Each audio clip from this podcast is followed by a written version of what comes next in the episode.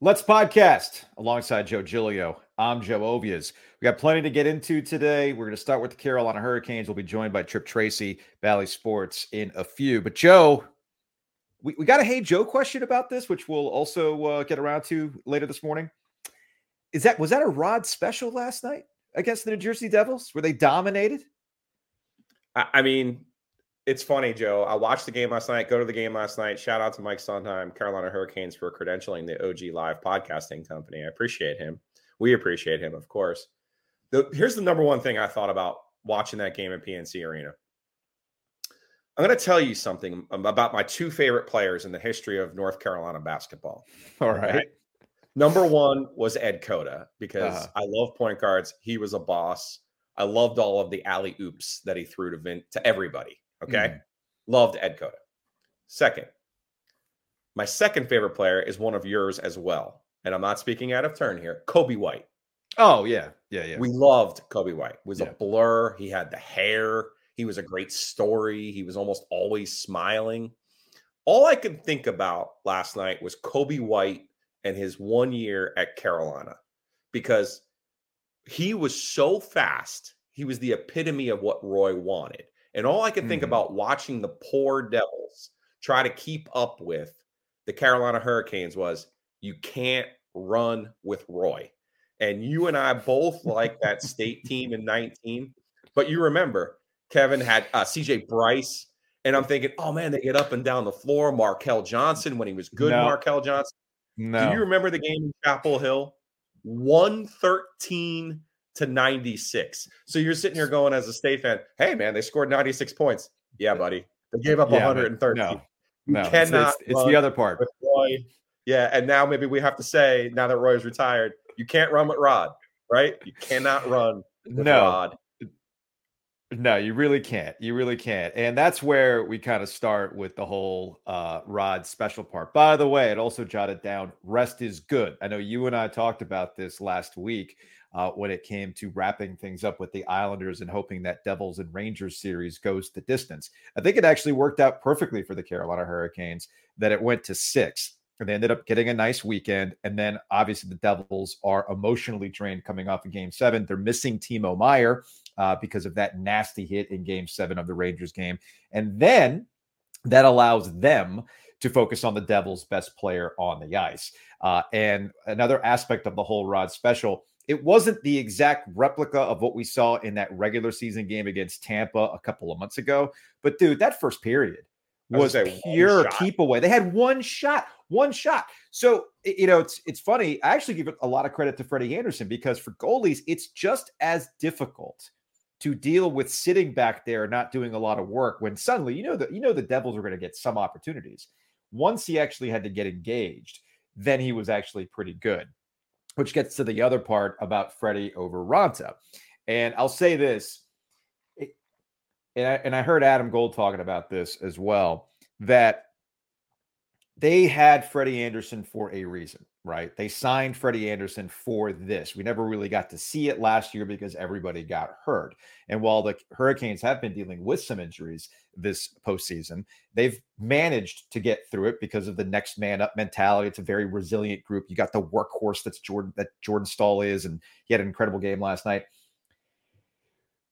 Andersen, if healthy, you're going to have to give him the opportunity to get things going, to get hit him in a rhythm. And the reason why I say that is because Raanta has always understood his role, right? I know there's the hot goalie theory, and why would you uh, not go back to Raanta given the way that he had played in the Islanders series? Well, two reasons. The first one is you have to preserve Raanta. And I, I hate talking about his injuries, but they are a reality. And you have to wonder, okay, when's it going to happen to Antti Raanta? So if they can rest him, so to speak, if they can preserve him. And I think that's why he ended up, why Freddie Andersen ended up starting uh, game six, because Raanta was probably tired. Well, then give him that rest, which gets to the other aspect of Raanta, which I absolutely love. And we hear this from his teammates, and we know this about him. He understands his role. He knows he's the backup. Rod Brind'Amour has talked about that with us in previous conversations when we were talking about three goalies. They never have to worry about Raanta. If he has to be plugged in, he's more than happy to go back in there and do his job. So, look, I couldn't, you could not have asked for a better start for the Carolina Hurricanes in their win over the Devils. Yeah, and to me, Joe, when you think about it, at the deadline, a lot of people talking about, hey, and, and us included, right? Mm-hmm. Hey, the, the, Canes have to make a move. Look, look what uh, Tampa did. Look what New York did. Look what the Islanders did. Look what the Devils did with Timo Meier. Mm-hmm. And I know a lot of teams wanted Seth Jarvis, and I got to tell you, I think he I, Jordan Staal is going to be a legacy with me always. I, I I love Jordan. I love the way of that course. he plays. I love his leadership. I love how he's kind of quiet the way that he is, and he, he'll jab you a little bit. Um, but to me, the way that Jarvis has that swag, that confidence, and you cannot freaking teach that, you know. and that's when you talk about coaching, right? And Rod, I'm, I'm slightly disappointed in you t- bringing up the goaltending this early in the conversation. I'll just I'll just say that it was a story. Come on now, it was, a story. It was a storyline going into the game. No, no, no, this this was the this was the e bug situation. That's how okay. well they played last night. Okay, uh, okay. They absolutely. This was a classic horses for courses. Again, you want to run with me? You want to like all I could think about was was hanging out with Roy in the Carrier Dome yeah. after they just absolutely obliterated uh, Syracuse, yeah. and I'm thinking this guy knows the answers to the test. Are you kidding me? You're going to yeah. zone me? Get the hell out of here! You're going to run with me? Now, are, are you saying this is your best? Play- are you saying this is a is this a best players have to be your best players analogy? Is that what we're getting at here? There, there's there's a little bit of that because I thought, but I thought Jarvis understood the assignment. The mm-hmm. his goal was beautiful. The confidence, the speed reminded me of Erik Cole charging down the ice, you know, really getting the crowd going as a young player. And that energizes the rest of the team as mm-hmm. well. The defense also picking up the slack. You and I have talked about how important it is without those forwards that the defense has been what's actually been picking up the goal production. Yeah. So to see Brett Pesce score the first goal and then Brady Skjei, who in the in the pregame skate was actually asked, hey, like uh, Cory Lavalette was like, hey, uh, uh, is it odd that the defense hasn't really been scoring in the playoffs? And sure enough, uh, they popped two in last night, including the big one from Pesce early. I, I thought the Canes announced their presence with authority last night. Just to go through all of my cliches here, if you're about that life, be about that life. And in the first period last night, that was the Carolina Hurricanes. Oh, but to your point about the Devils, you mm-hmm. know what else they look like. And you know, I have a chart for this. That looked like a Carolina hangover to me. That yeah. looked like NC State. Laquista McCullough just made yeah. 16 threes and then had to turn around and play Maryland. Yeah. And after the after the rain after the Devils had an emotional series, yes. they're a young team too, Joe. That's a lot to ask. It is. And then, and then if you want to talk about the goaltending, it's Akira Schmid. You know, I'm not saying he turned into a pumpkin because he played poorly in game six against the Rangers and then bounced back in game seven. But that was, you know, that was a Schmid show. Not everything can be 2006. And I know you tweeted about this. Yeah. I was like, oh, look at this. It's like the inverse of the Canes in 06. You got to get past the big bad devils constantly in those early 2000 series, right? And now the Canes are the ones who have been dominating things. And the Devils are back into this. And I know you talked to Steve Politi, uh, our friend up in New Jersey, and it's been a while for the Devils to have been back in the situation. So they're the upstart. They're the ones that are trying to knock down a team that has been really, really consistent in their division for the last five years. But not and everything young, is not in young, and, and, not everything is magical. You can't just put in the rookie goalie and things are going to turn out your way. Uh, and that's why I absolutely was go let them fight. You know the old meme, let them fight. That's what I wanted out of the Rangers and the Devils. And it gets back to what we started talking about yesterday at the end of the show bracket luck, man. So now this Canes group that is just as opportunistic and is just as resilient is going to find a way to make this happen. Um, I, am not going to go like full. I'm not going to go full Canes in three. This is too sure. good of a Devils team to not bounce back after that emotional letdown. But I can see this. I can see this thing going six. I got a stat for you because I had to look it up because right. when the Canes stay on schedule, I feel like they're really hard to beat. And since they've moved to North Carolina. They've had 11 playoff series where they've won game one. Mm-hmm. Do you know how many times they've won the series out of those 11 when they win game one? I do not, but you're going to tell me.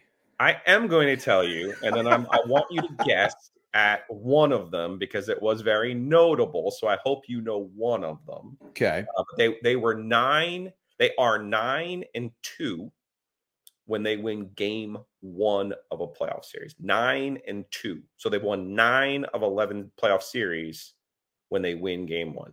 Now, okay. give you a notable historical one where they won game one and lost. I mean, was it? I mean, were they won game one and lost? Yeah, I'll give you a hint. Ron oh, was Francis it? Was it? Was it 02? Was it 02? Yeah, game one of the yeah. 02 Stanley Cup Finals. Ron yeah. Francis scores, beats yep. Hasek. Uh, I think it was Chris Seward got a great picture Chuck, of that the News and Chuck, Chuck Kaiton. Chuck Kaiton loses his mind on the broadcast. It's living, living color and everything else. So yes, and then the other one was last year. Yeah, uh, the Rangers. They win game one, protect their home ice, and but I'll tell you what, Joe. I, that last night reminded me of that Islanders series uh, uh, from uh, 19. Mm-hmm. That was a round two series. It was a young Islanders team. They get them here, and it was just kind of like you know, you know, round two has a different energy, right? Yes. And, and it'll never be more personified than it was in 19. They have this long layoff, and you remember everyone in the building in 19 when the Capitals and a big battle Ovechkin, and then he, you know, he, he cold cocks uh Svech and everyone. That that place was electric. That's as yeah, loud as I've ever heard minds. that building. Yeah.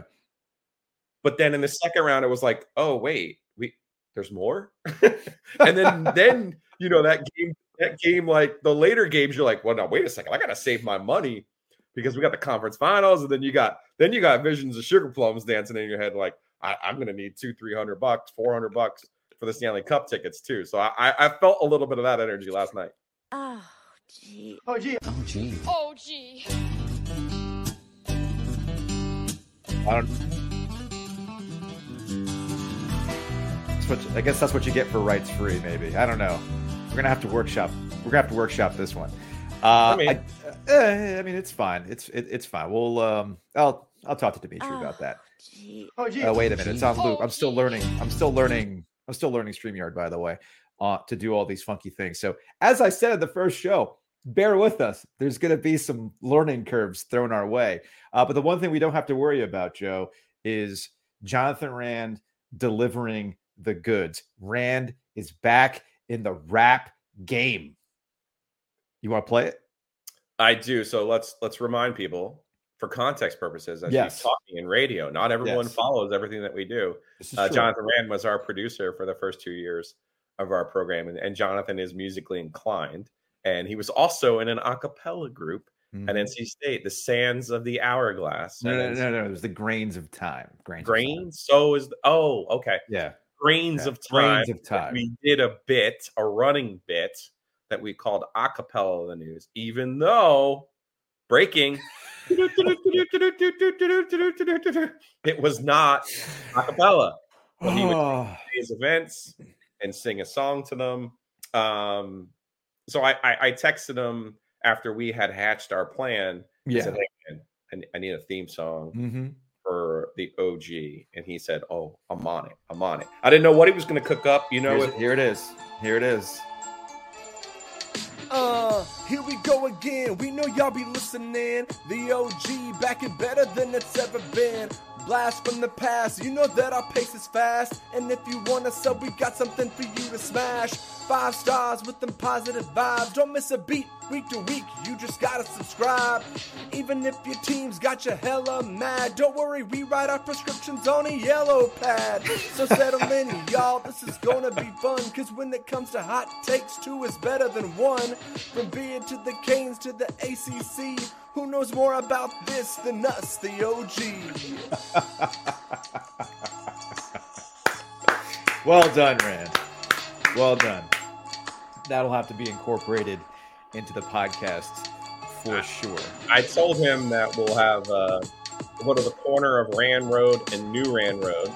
We'll get the Kirkland sweat hoodie out and the sweatsuit out. Uh-huh. We'll record that intro. So uh, we'll definitely have the OG life Appreciate Rand. Saw him last game too. He had tickets with his buddy Matt. Great, great to see him. I dig it. I dig it. All right. So, um, Last week, when we last left you, I, I was preparing to talk about the NFL draft. So okay. better better late than never, right, Joe? Better late than never to talk about the uh, the Carolina Panthers and the NFL draft. Uh, they did the thing that everybody expected them to do the last few weeks, despite gambling lines shifting and everything else. They go with Bryce Young. Um, the rest of the draft for the Panthers, Joe, and shout out to Chandler Zavala from NC State, um, who I think he's like now a crusty veteran on that Panthers squad. Given the and, that, and honestly, there's there's a there's a separate conversation to be had about the draft and how the Panthers drafted older guys who some people will view as a project, but the Panthers were positioning it as the COVID year was adding all sorts of older dynamics for a bunch of different teams. And they feel that developmentally, they can get out of whatever college program that might have not been utilizing the best. They can go back. I think DJ Johnson is pretty much in this boat. DJ Johnson's a bit of a project that picked up later. Um, I know folks were a little um, a little thrown off by the fact that they moved up to get him. But that's neither here nor there. That's a conversation for later in the summer as we get a better idea of what this roster is going to look like and it's going to shake out. But none of this matters, Joe, if Bryce Young isn't the right pick. I mean, it's as simple as that. You can like Mingo and what he might bring to the table as a little bit of a, a little bit of a reach, uh, but he's got the size, he's got the body uh, to be a versatile wide receiver. But none of this matters if Bryce Young is not what they expect him to be a franchise changing quarterback. That's the question. I keep seeing the word unique used. He has a unique skill set. I've seen him described as a point guard, uh, you know, a manager. Shout out to Mike K at the Charlotte Observer who jotted that down. But when you say unique, you have to also say why he is unique. And I know a lot of Panthers fans are sick and tired of hearing about it, but it's absolutely a storyline, man. It's his size. Did you see the picture of him and, and uh, Brent Burns? Not Brent Burns. Brian Burns. Did you see the picture yeah. of him and Brian Burns? It's like yeah. it's like I, me with a toddler. It's it's I, it's I it's eye opening. I told you this at the combine and his pro yeah. day. look on the sidelines, going, "There's a kid in a backpack." Wait, that's the guy. Now, yeah, those are just those are just uh, first looks, right? I think this: if Bryce Young can stay on the field, right, I think he can be a franchise quarterback. I think he can be someone who this season leads them to a division title mm-hmm. and into the playoffs if he stays healthy and on the field. Now, will he have a higher ceiling than that? Can he ultimately lead them to a Super Bowl title? I do not think he will be durable enough to do that. And I do think a lot of people are going to overreact when he plays really, really well this season. Yeah. There's he's gonna you got to remember, Nick Saban is not afraid to, I'm not going to use the word, I'll just say he is not choose your words here, even on on on no FCC rules. Nick Saban benched, okay, Jalen mm-hmm. Hurts at halftime mm-hmm. of the national championship. Okay? okay. Okay. So Nick Saban does not trifle with his quarterbacks. No, he doesn't. Okay? And look at here's the thing: you say he benched him. It happened. Where's Jalen yeah. Hurts now? He's making exactly. 50 million a year, right? So anyway. My point though, have you ever heard a single crossword out of Nick Saban about Bryce Young? No. Right? Not a one. Nothing. Not a not a single thing. So I think Bryce Young's intelligence is off the charts. That is going to help him. I think his accuracy is off the charts. That is going to help him. But, but, but, but, it, the question is, is he going to be able to stay on the field? He got hurt last year in kind of a simple rollout, and we've yeah. seen that before. And you talk about the, the size uh, question, the visual, right? Mm-hmm.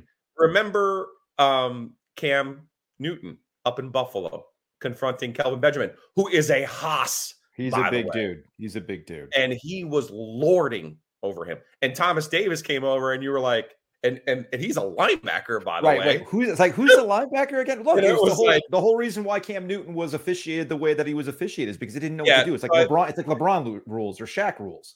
I think visually for Panthers fans, that mm. is going to be a challenge. But I have no doubts about his ability to manage a team. I have no doubts about his ability to understand an offense and run it efficient, efficiently. And again, I'm telling you right now, once we start a little bit of a gambling podcast, mm-hmm. some episodes, we'll just call them episodes. Uh, I'm going to take a Panthers ticket to win the division. I'm going to take mm-hmm. a Panthers ticket on their season total over because I believe that he is going to have success immediately. I do wonder though if that will be his ceiling. That is okay. my concern.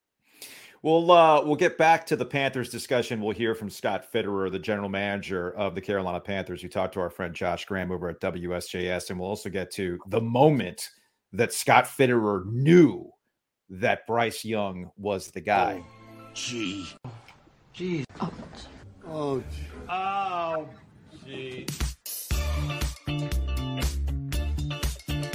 Now we don't have a sponsored hotline yet maybe we'll get one. I mean, it's out there. It's open to anybody who wants to sponsor this thing. But uh, he just popped on the StreamYard. He is Tripp Tracy, Bally Sports, Carolina Hurricanes. Tripp, thank you for being part of episode number two of Ovies and Giglio. Joe's, it's great to be with you. I'm just uh, bear with me because my dog Frank is trying to bite my tripod, and let's just hope it stays stationary. uh, Frank, can you try not to? I'm with the two Joes so Tripp let's uh let's just go ahead and, and get into it joe and i started the show talking about it like this um i don't think you could have asked for a better setup uh, for the carolina hurricanes and this round of the playoffs you have an emotional letdown for the devils after a uh, tough seven game series the emotions of getting over a game seven it goes six for the canes it gives them the break over the weekend and they just put the clamps down. One shot on goal. It, it, I mean, even you had to be impressed by the way things started. Yeah, I, I, I really was. Um, you know, I, I did like Rod did have a concern about the layoff, although mm-hmm. you you'd always take it, especially with the physical toll of the Islanders series. But then I a couple things, you know, because I'm I, I, I try to rely on experience in in terms of what's happened in the last few years with the fact that Carolina won and won against the defending Stanley Cup champion Washington Capitals in double overtime and went into New York, uh, similar scenario, and won the first two, two games in New York. Um, although back then you could have argued the Islanders could have or probably should have won at least one, maybe both games. And then I see Boston and Seattle after they win game sevens on the road going and win game one of the next series. So it, it's easier said than done, but the Hurricanes in the first period played completely to their identity as fast as New Jersey is they were the quicker team, the Hurricanes. I mean, I could think about some individual efforts that pop out to me. And then I thought, uh, gentlemen, that uh, when New Jersey started to build a game at 3 1 in the second period, you had a power play that was very good for Carolina, hit a couple of posts, and I'm like, ooh, this, you know, and and then Dougie Hamilton drew a high stick with 426 left to play in the second period.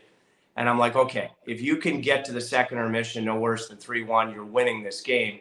You guys remember in January, I think it was Teravainen and Aho that teamed up on a shorthanded goal that made it 3 1 in the second period. New Jersey scored two late second period goals and one in the third period. So the start and that last five minute segment of the second period were particularly important in a, in a very good game one performance. We all know that New Jersey will be a much tougher opponent in game two Tripp. It's funny. I went to skate yesterday, my first time in a, in a minute now, and I didn't realize some of these new formats. And Rod is very interesting in the sense that if you ask him a very hockey specific question, he has a great answer. The things you cannot ask Rod are questions about Rod. So I'm going to ask you a question about Rod. And that is I look at Seth Jarvis last night, and that goal was spectacular. And to me, that's confidence. How does Rod, what did Rod do to get Seth going in that situation? Because I, I just, in my head, I had it, you know, there, there was there was there was a talk there or there was maybe a moment and, and maybe with rod it's maybe even more subtle than that but i think that's really one of his just superior strengths uh, joe baby a uh, lot to outstanding question. A lot to get to there. First of all, what I love the most is that his goal started with responsible play as a winger on a defenseman, Graves, the defenseman in his own end. So it's a three zone play that finishes with a highlight reel goal. Then Jarvis makes a goal saving play before the third Carolina goal in the second period, and then a big time defensive play before Aho set up Skjei for the backbreaker. For me, he was the first star of the hockey game uh, when you look at that. So, excellent guy to talk about. With regards to Rod, first of all, he is a true player's coach from the standpoint that it's always going to be positive reinforcement occasionally, very occasionally exception to the rule if he ever has to challenge a player, whether it be in a one on one situation or in front of the team, he's always going to do it in a positive, non throw you under the bus way. I remember Bret Hedican telling me, telling me the year that Rod captained the team in 2006, the Stanley Cup. You know, he he was a true leader in what he said at critical times, but in Bret Hedican's view, he never threw a player under the bus. That is a talent um, that I think is very rare and exceptional. Uh, so that's what I think about with Rod. And the other guy I think you absolutely have to mention is Brent Burns in this conversation because as elusive as the Stanley Cup has been, as likable of a teammate as he is, as mature of a veteran he is in his investment in the game, but yet simultaneously he's Tom Hanks from Big with his youthful energy. I wouldn't be surprised if Brent Burns has helped Seth at critical points too. But Rod has the ability when he's sending a strong message to do it in a positive way. And that is a, a very rare talent. Tripp Tracy is hanging out with us here on Ovies and Giglio Bally Sports. Uh, the Canes are up 1 0 in this uh, second round series. They started, it's goalie, goalie question time, Tripp. Uh, they started with oh, Freddie. Man. I, look, Joe. Joe gets on me about this stuff. It's fine. Oh man, I, I told you Rod ended all of this. He gave away the game in the first round. He said, "Just, just give us a guy to give chance. us a chance." Right, but, chance. but but see, I'm I'm going to throw a curveball. I'm actually gonna I'm gonna I'm gonna give a tip of the cap to Giglio on this one with the way that the Canes were playing and it was just one shot. I mean, I'm pretty sure I might have had a chance last night. Like like e-bugs, as Joe said, it's like e-bug situation out there. I mean, they they played keep that was a dominant first period. We'll get to why Freddie, but it almost was like it was almost immaterial in the first period. Uh first period, yes. Second period after Bastian scored and New Jersey was building the game I mentioned earlier. He probably made two, maybe three saves right after that uh, that goal was scored and then I mentioned that very important final segment to the second period started with a kill where they didn't give up anything. It was a yeah. stellar kill. But then in the last two minutes, I'm going to say Freddie made two goal line penetration saves that were big time that would have changed the dynamic of the second intermission if again you don't get there any worse than 3-1 so those were very very timely saves um, I, I go back to a conversation I didn't get to see you guys your faces like I do now, but the, before the last game in Florida, mm-hmm. and the three of us had a talk about the goaltending. And Carolina had just won at home against Detroit in their last home game, game 81. And I really felt like, and said it on our television broadcast that night, that Raanta was the guy to start mm-hmm. because he had earned it. Uh, he had been so particularly stellar at home. At some point, you're going to go to Andersen. And the reason I really like that chronology, and then Freddie wasn't healthy, you know, through the course of the series until game six. The reason that I love the decision so much is I, I think I've shared this with you guys before. The year Washington won the cup, I'm sitting down having sushi uh, with with a woman in Florida, and Washington had dropped the first two games at home against Columbus. Barry Trotz had chosen the Caps head coach, had chosen Philipp Grubauer and then they go to Holtby on the road down two nothing in the first round. They haven't won a game, mm-hmm. and it's going overtime. And I'm having you know some spicy tuna, and you know, and I said to her, I said, I'm telling you, if if Washington wins this game, they're winning the Stanley Cup. She goes, uh-huh. You're nuts. I said, Well, yeah, I am nuts, but I strongly feel this way. And they did. And Holtby was a big part of it. And they, you know, won their only Stanley Cup in franchise history.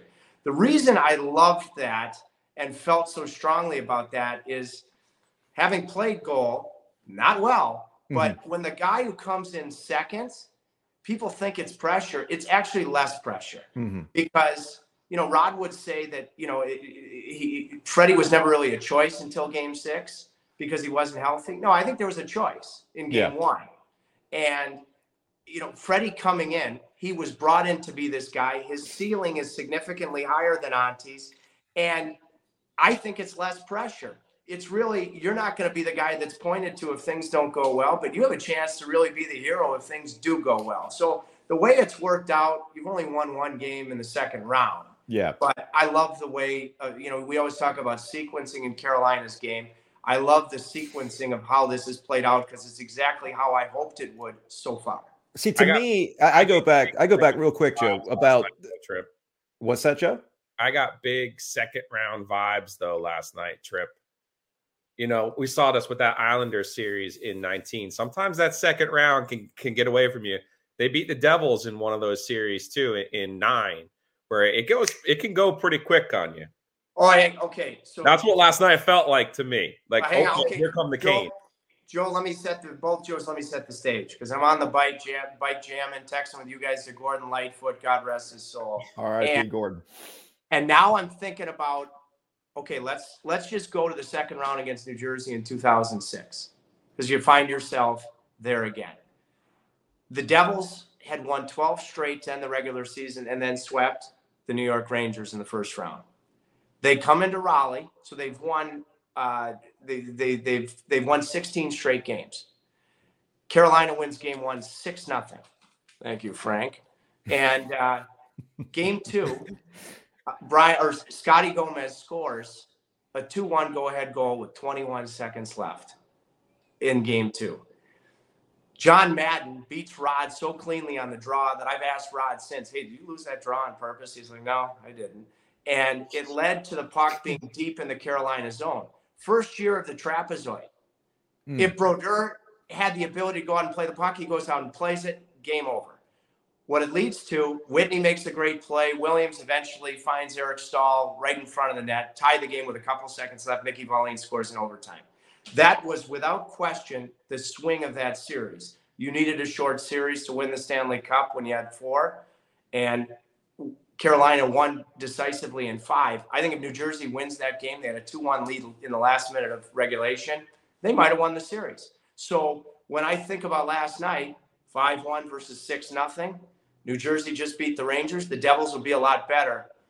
Are we going to see a pendulum swinging moment, Joe? Like you said, these things can swing. That's the challenge. That's the formidable challenge, relying on the history in particular of these, these two teams and thinking about another second round between them in 2006. Tripp Tracy, Bally Sports, hanging out with us here. I'm Joe Ovies. That's Joe Giglio. So I, I was going to go back. One point I wanted to make about goaltending before we move on and, and, look ahead to game two on Friday night. See, to me, I think the story is I, I get what you're saying about Freddie Andersen. That's why they brought him here. He has the higher ceiling. To me, I feel like Antti Raanta deserves some more flowers in that. And Rod said this they know they can go to him. He's perfectly okay. He knows the role. Sometimes when you say know the role, uh, people sometimes take it as some sort of insult. No, he's an ultimate team guy. He's liked on the team, and he knows that. Look, fine. You want to go Freddie tonight? I'm here if you need me. I mean, is that not the epitome of Antti Raanta right now? Both of them. I mean, they Joe, they genuinely uh, support each other. They both mm-hmm. want the net. You want more alpha from both of them, and that's that's what grabbed me about Raanta in the first round mm-hmm. is he wanted the net. And in his body language, in the way that he dealt in particular, I know he, the, the critical first two games he won at home, yeah. which done with regularity when you think about Boston, when you think about the Rangers, when you think about the Islanders, getting in front of series. He's the central part of that in the, the last several. But then when there was chaos on the road, not only was did he have swagger, but he Frank, he wanted the net.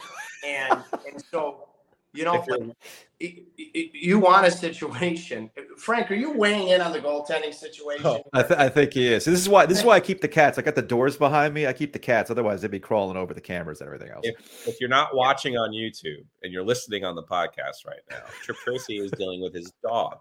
How old is your dog now?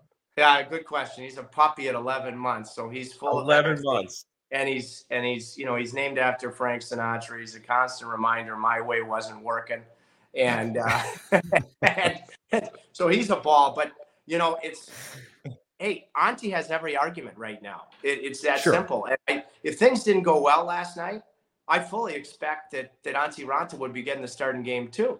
Now I'm yeah. rolling back with Andersen, but full confidence. Now with the way he played on the road. Full confidence in playing Raanta if need be at home or on the road. By the way, New Year's Day this year to extend a long winning streak, he beat New Jersey on the road January 1st. Mm-hmm. So, mm-hmm. and then I want to pose to you guys as we talk about goaltending.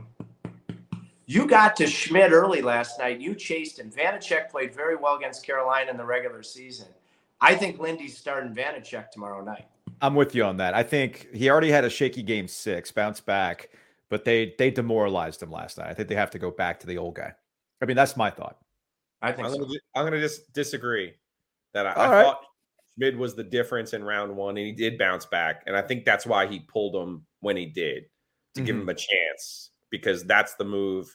I think you go back to him now, Tripp. You've been you've been mostly right about this stuff, but I think the way that he has lifted them, we'll see. Or maybe maybe maybe you see what happens, and if you have to go back to him in game three back at the Rock, maybe you yeah. do that.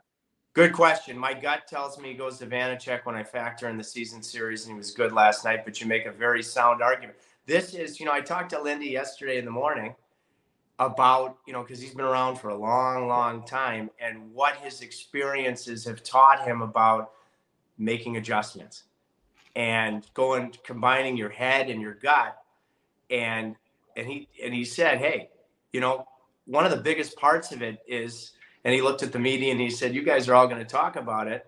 Is the when you make a bad decision, one that doesn't work out, you can't lose any confidence in yourself. He's got a genuine decision for all of those factors that that you just mentioned. I know New Jersey went down 2 nothing in the first round on home ice against the Rangers and we know what happened thinking about that 2006 second round, I, I, I feel very confident.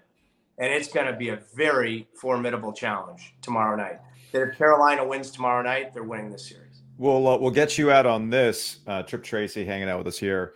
Uh, Jack Hughes was, you can easily focus on him when you don't have Timo Meier. So, what is the status for Timo in, in game two? Do we know? That's, that's the that's the very Webster's dictionary definition close to the vest. Got I it. When I'm reading the tea leaves, Joe, mm-hmm. day to day, I think that if I again pure intuition, sure, I don't see. I see him potentially. I, I would guess no for Timo Meier. Okay but I could be dead wrong. I'm going to go over to the rink this morning. I'll be curious to see if New Jersey practices. I'm guessing Carolina will not practice, and they'll have a morning skate. It's exactly what they did between games one and two in the first round. When you're on the road, you have a full day if you're really doing nothing.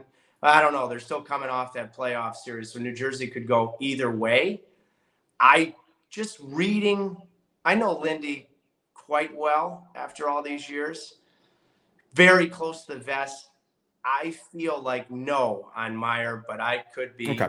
dead wrong. That's pure gut. And and Jack Hughes, you know, they they kept him in check really other than the second period big time. That'll be a hard thing to do, and he'll be a tougher guy to deal with, the game changer that he is in the remainder of the series.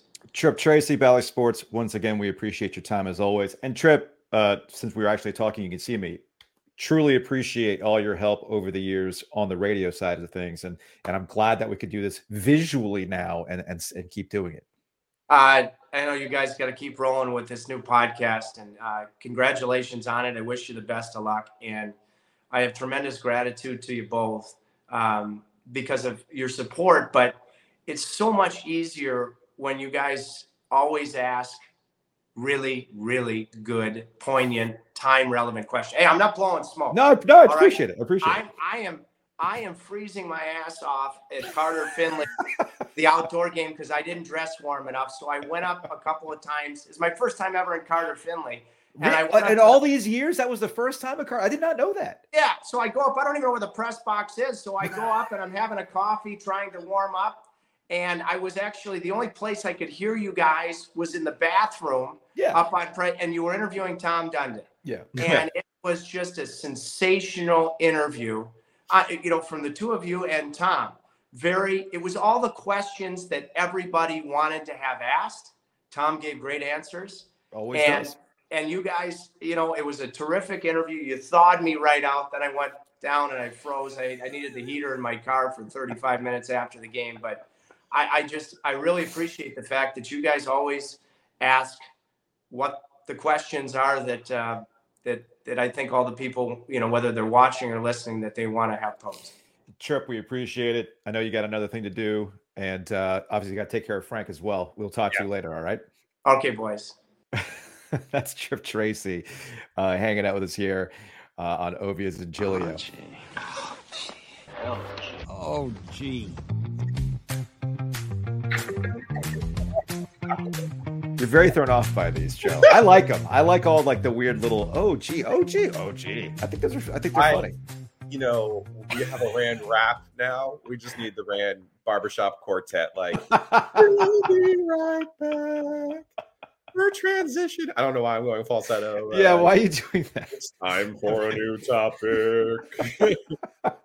Actually, we might need that. From, we, we, we need that from. We, we definitely need that from Graham. All right back to the NFL draft. Um, did you know that dinner sealed the deal, Joe? Did you know that? Uh, sure, sure. It's got nothing to do with how he played at Alabama. Nope. Or like I said, that Nick Saban, who would curse out nope. his own mother to win a football game, never said a one single cross word about the kid in two years as his starter. But no, sure, no, absolutely not. It was all about dinner over at profootballtalk.com. This was Tuesday interview uh, with Mike Florio. He addressed the manner in which the team decided to pick, take Young. I'm going to zoom in here so that people can see it on the YouTube. And this is my favorite part. Okay, here we go. Fitter was asked whether there was a moment for him where Bryce Young emerged as the right choice. Quote, the one thing that stands out is probably at dinner the night before his pro day. We're sitting in a restaurant and we're talking to him. And this is the first time, you know, you've interviewed him at the combine in an 18 minute window interview, winter, uh, uh, interview window. We talked to him at other places, but this was the time you really got to see him in a social setting. And we're sitting around the table. And we're just really getting to know the guy. And he's holding court. We had a couple hour dinner with him and as you're sitting there at dinner, you're looking at this guy, and I'm thinking in my head the whole time, okay, is this the right guy for us? Is this the guy we want kind of being our face? Is he the one we want leading our team? And he was so impressed with his dinner and his command of the dinner table. Quote, if you put this guy in a huddle, this is the guy that we're going to put in the huddle, and the game's on the line. And that was just the presence he felt while at dinner. That's a hell of a date, Joe. I mean, mm. you put the ring on it right there. Mm. I don't mm. know if I mean, did you come on? Did you ever just fall in love? Boom, right there at dinner I, like that? I really hope it works out. um, Scott Fitterer and the Panthers because that is now going to be in the Mitch Trubisky, you know, grandma's Toyota. I mean, that that makes a great leader. That makes a great selfless. no, guys, you want to tell me he played great at Alabama? Awesome. Yeah. Yeah. Don't, don't yeah. No.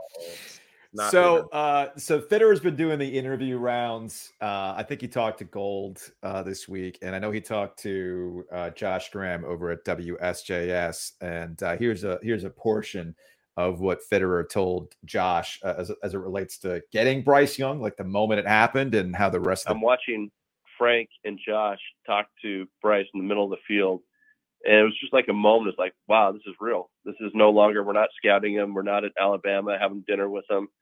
You know, he's ours now. And it was kind of it was a really good feeling because not only the quarterback but the person and what this does for the fan base. You know, everybody's so excited about him, and he is the type of guy that we want in our locker room, and you know, being up front for us. In the NFL, everyone remembers who goes number one in the draft. Bryce is now part of that history. He's, I think, the 10th to win a Heisman Trophy and then become the number one pick. When you look at the history of number one guys, there's usually one attribute that stands out from the rest. Looking at recent examples, Joe Burrow, his swagger, that quick pull trigger. Kyler Murray yep. had that elite speed. Since it seems so many have focused since he was drafted on the one thing he doesn't have, what's one trait that separates him from most of the quarterback prospects you've seen over the years?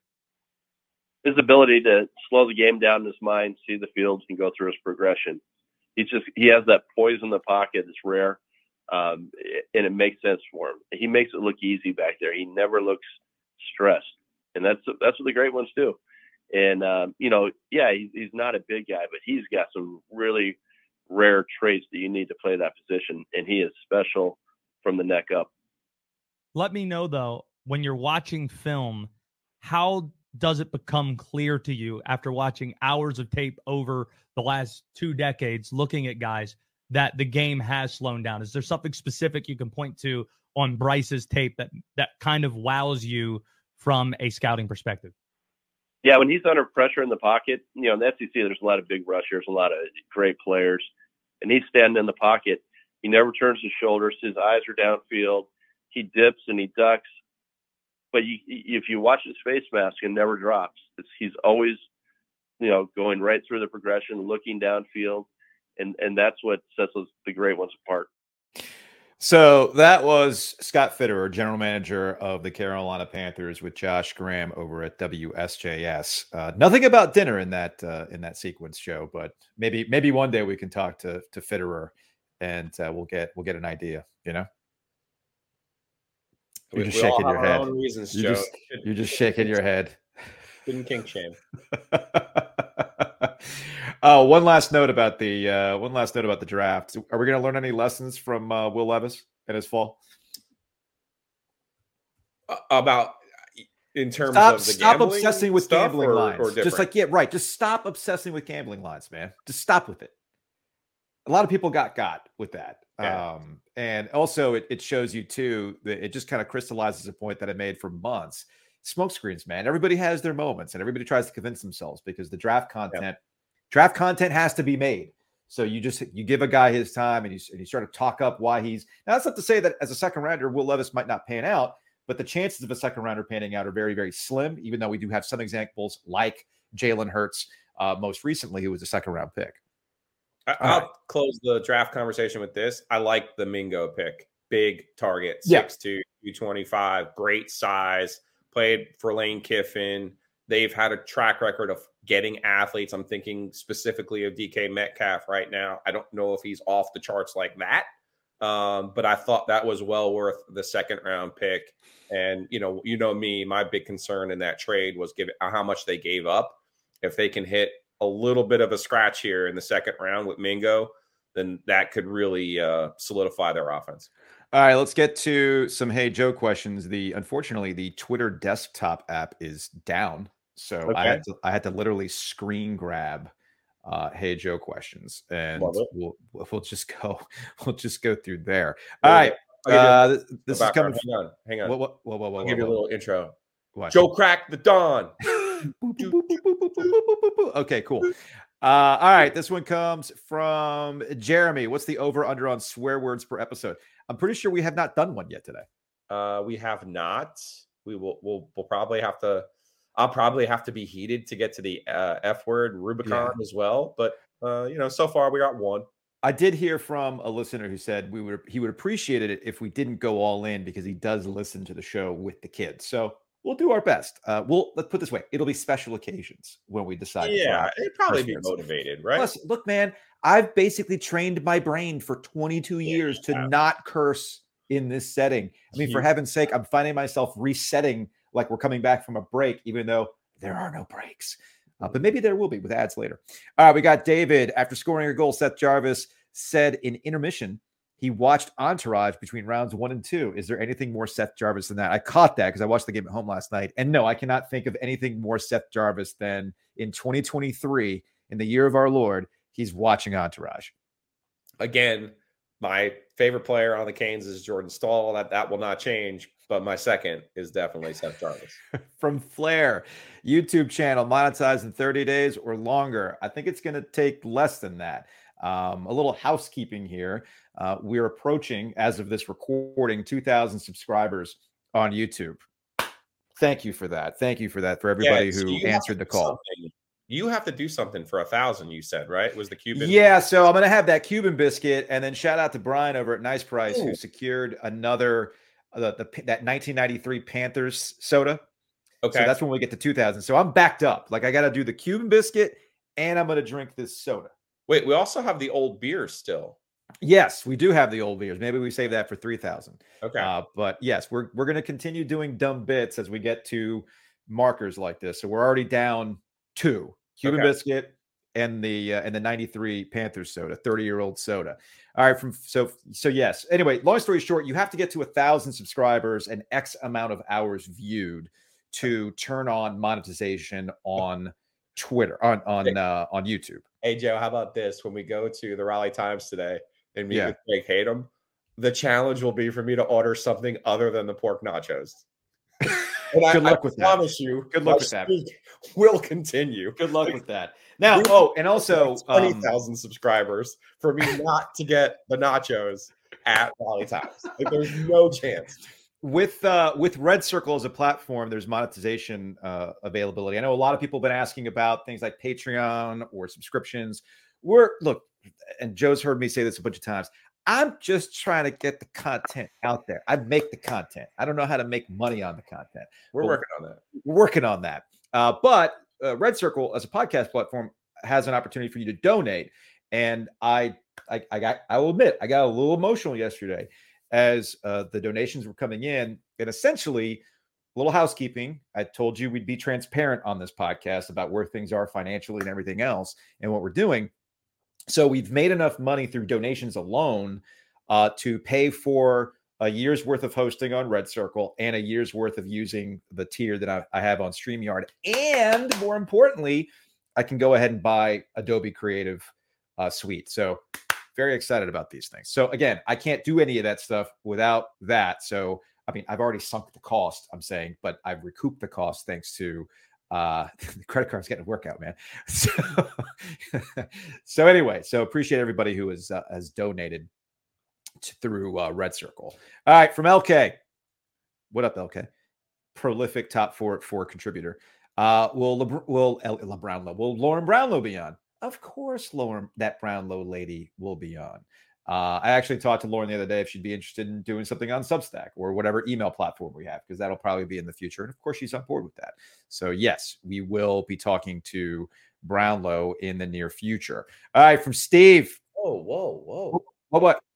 I mean, I can't wait to work with Lauren again because we, you know, you and I uh, both enjoy her work and Yes. her wit and personality.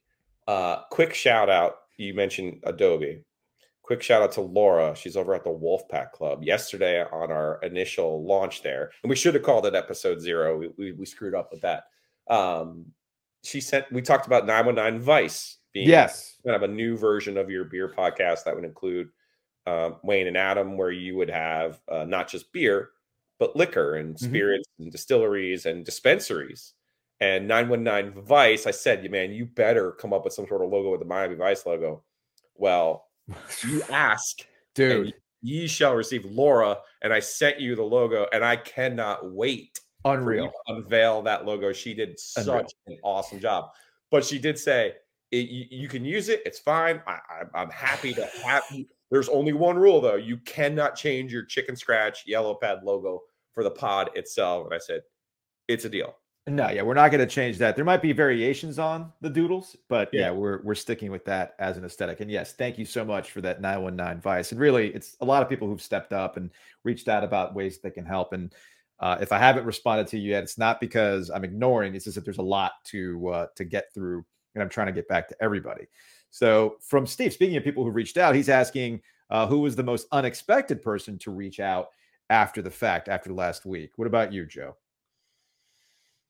Uh, you mean like famous person or Or unexpected? Unexpected. Unexpected. I did not expect to hear from blank. Yeah. Um, I will say I did not take many phone calls on Wednesday, Mhm. uh, but our friend Bomani Jones was one of them, yeah. and uh, that was uh, while he was getting us a little bit. Uh, I did it, I did appreciate him reaching out. So I don't know if it was unexpected, but it was very welcomed, Yeah. uh, and that was about the only phone call other than my wife and my parents that I took on Wednesday. So Fair I enough. appreciate both. Fair enough. Fair enough. I honestly, uh, I was not expecting to hear uh, from Jim Phillips, ACC commissioner. I was not expecting that. Yeah. But we appreciated that. And uh, I'm sure we'll be talking to Jim at some point here in the summer. The plan is to go to ACC kickoff in July. Uh, from Mikey, on top of being the kid's personal driver, which I've definitely done this week, what's the top three little things y'all did with the unexpected time off? Joe. Uh, yeah, I I was I actually had to take days off uh, earlier this spring to go see my kids participate in high school sports. So that was that was awesome. Um, I believe it or not, I haven't played that much golf. Yeah. I, I know you don't believe that, but it was kind of crazy. Like the first two days, it rained, and I'm like, really? Like, really? Like, yeah. Yeah, well, that's how it's been. The pattern is the pattern has been it's been a weird pattern where it's like gorgeous during the week and it's crap during the weekends where it's gonna rain. We're gonna have another instance of that. You know what I did that was unexpected? I took a nap. Oh, Joe. Joe. I don't nap. I don't nap. I know you don't. I do not nap. But yesterday, I actually took a nap. I'm all about that nap life. all right. Uh, from Nate, can we still play the mixtape? Well, Joe, you had an idea for the mixtape. I do have an idea for the mixtape. I also have an idea for the Tumblr. Okay. Or, or, a different maybe prize, but I think people know us for the Tumblr, so we have to keep doing the Tumblr. Probably something there. Yeah. But I think uh, given our restrictions for for rights free music. Yes. Uh, although, did you see there is like a subscription for you can actually buy yeah. the rights yeah. to music? Yeah. But it's music not, it's not prohibitive. Yeah but music can be expensive. That's why i try to avoid it but i, I know what you're saying. No i know but there is something I, I'll send you the, the link that uh, okay. jessica found for me i'll check I'll, it out.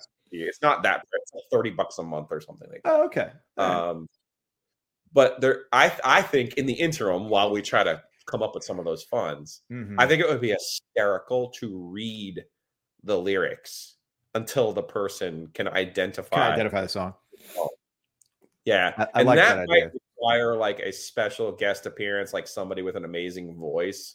Like maybe we can hit up Tori Holt to like read the lyrics to like uh to the window to the wall or you know in that, that yes. dry just oh no shout out to Tony Riggsbee pa for the durham bulls get him to do it could be could it's be. funky like a batch of old collard greens yes that would be, uh, that would be great. I think there's something there we may have to extend the time I mean, hey, I could. Sh- hey, look, David Crabtree reached out to me. Crabber would absolutely oh. use his big TV announcer voice uh, for that, such a that's thing. got potential. We'll He's got potential on that, that up though. So we'll, we'll from we'll... uh, from Samuel. Will both of you be able to get credentialed for Big Four school events, football, basketball? Yes, I realize that's a boring question, but if you're still able to maintain some sort of access, well, I mean, you were there last night for the Canes game. Um, you know, the schools that we work with are fully aware of what's going on, and obviously, if we build up enough of a following, which I think we've done a pretty good job of it, there's no, re- or I should say this: ten years ago, no,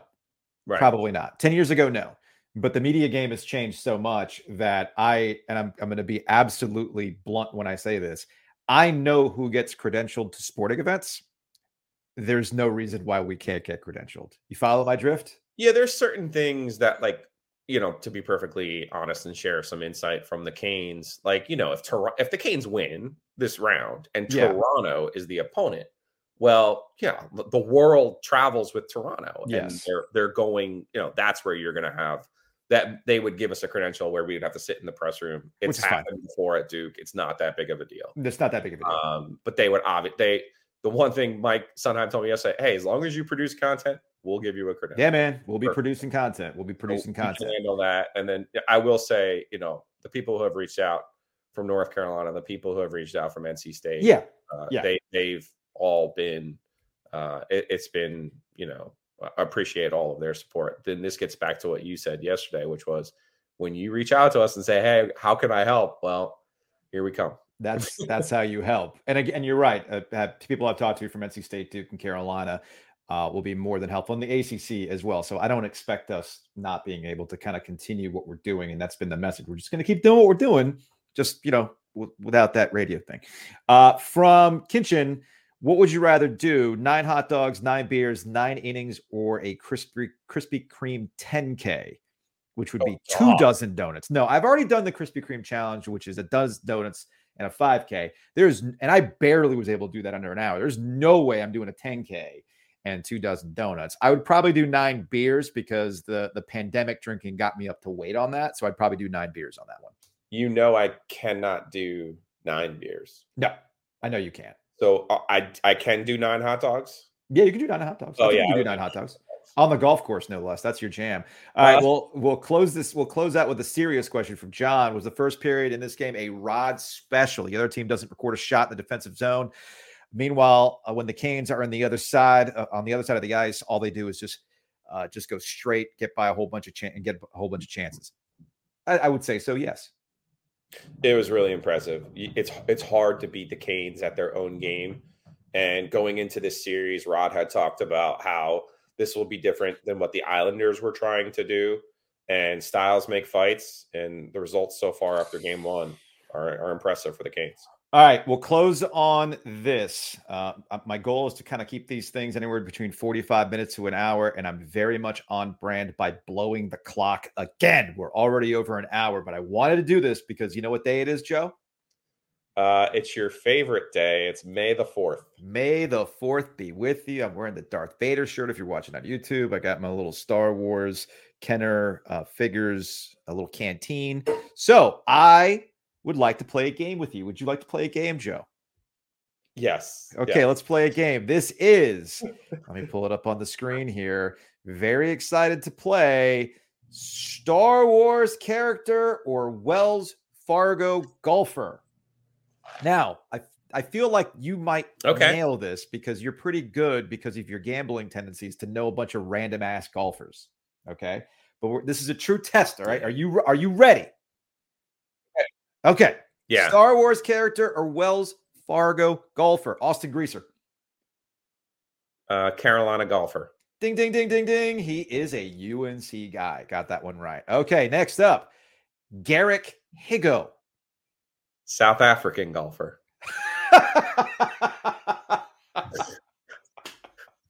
How? How? That is such a Star Wars name.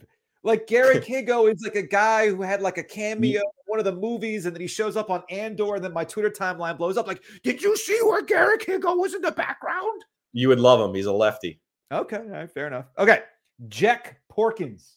Uh, he's a he's one of the pilots, I think. Look at you. Yes, Porkins unfortunately gets blown up. Uh Sio Bibble. Somebody from the cantina.